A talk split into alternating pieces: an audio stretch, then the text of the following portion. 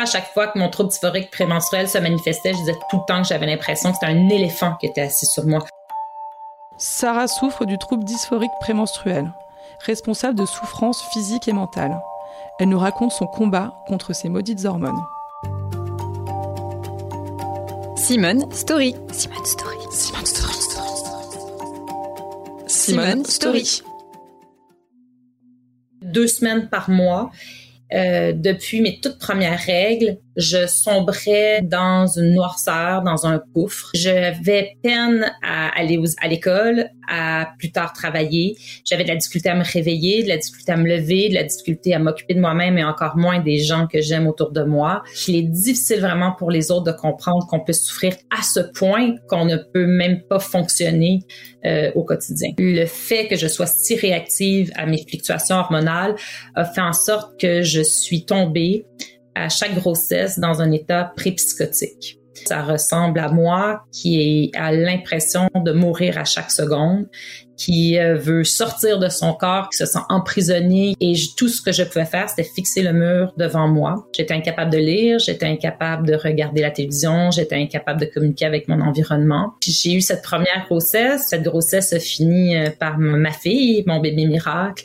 Mais euh, les autres grossesses qui ont suivi ont dû, hélas, être interrompues tellement mon corps réagissait mal et me plaçait en, situation de danger, en fait. J'avais vu des tonnes de gynécologues, d'endocrinologues, de psychiatres, de, psychologues, de médecins, et personne n'est en mesure de me dire de quoi je souffrais. Sinon, on me répétait que j'étais peut-être trop hypersensible, que j'étais trop émotive, que la souffrance était plutôt dans ma tête, ou sinon que j'étais trop stressée.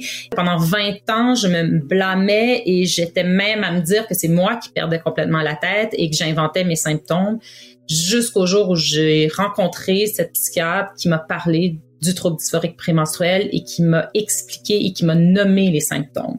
Puisque j'ai vécu 27 ans avec cette condition-là, c'est sûr qu'on trouve des façons de le faire. La première chose que je dis souvent, c'est qu'il faut adapter notre vie à la condition et non l'inverse. Et que malgré que la société exige de nous qu'on soit très performante, je pense que cette condition nous oblige à, à, à poser un regard très introspectif et à trouver des façons d'être douce avec soi-même. Mais ce qui est très difficile pour les femmes qui vivent avec cette condition, c'est justement le fait qu'elles ont l'impression d'être elles-mêmes deux semaines par mois et à chaque fois de replonger. Et c'est cette répétition, mois après mois après mois, qui fatigue. Quoi qu'on fasse, qu'on ait bien mangé, qu'on ait mangé sans gluten, qu'on ait fait notre exercice, qu'on ait mangé tout consommé tous nos suppléments, euh, qu'on ait fait notre yoga, qu'on ait fait notre méditation, peu importe, au fond nous, on sait toujours que même si on se sent bien, la prochaine semaine, on va retomber. Beaucoup de femmes vont trouver du soulagement, que ce soit avec des antidépresseurs, avec la prise d'une certaine hormone. Dans mon cas, j'avais essayé presque toutes les options, puis a rien qui fonctionnait suffisamment pour que je me sente suffisamment soulagée. au bout de 27 années de lutte, j'ai décidé de procéder à une opération qui est l'hystérectomie ovariectomie pour me mettre en ménopause chirurgicale.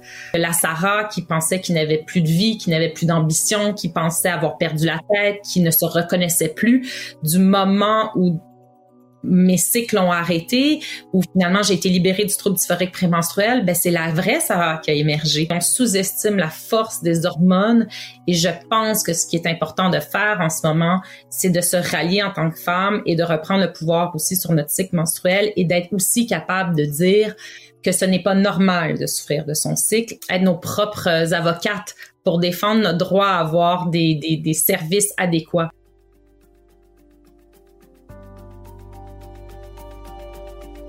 Retrouvez ce podcast tous les mardis et jeudis et abonnez-vous sur votre plateforme d'écoute préférée pour ne manquer aucun des épisodes. À bientôt!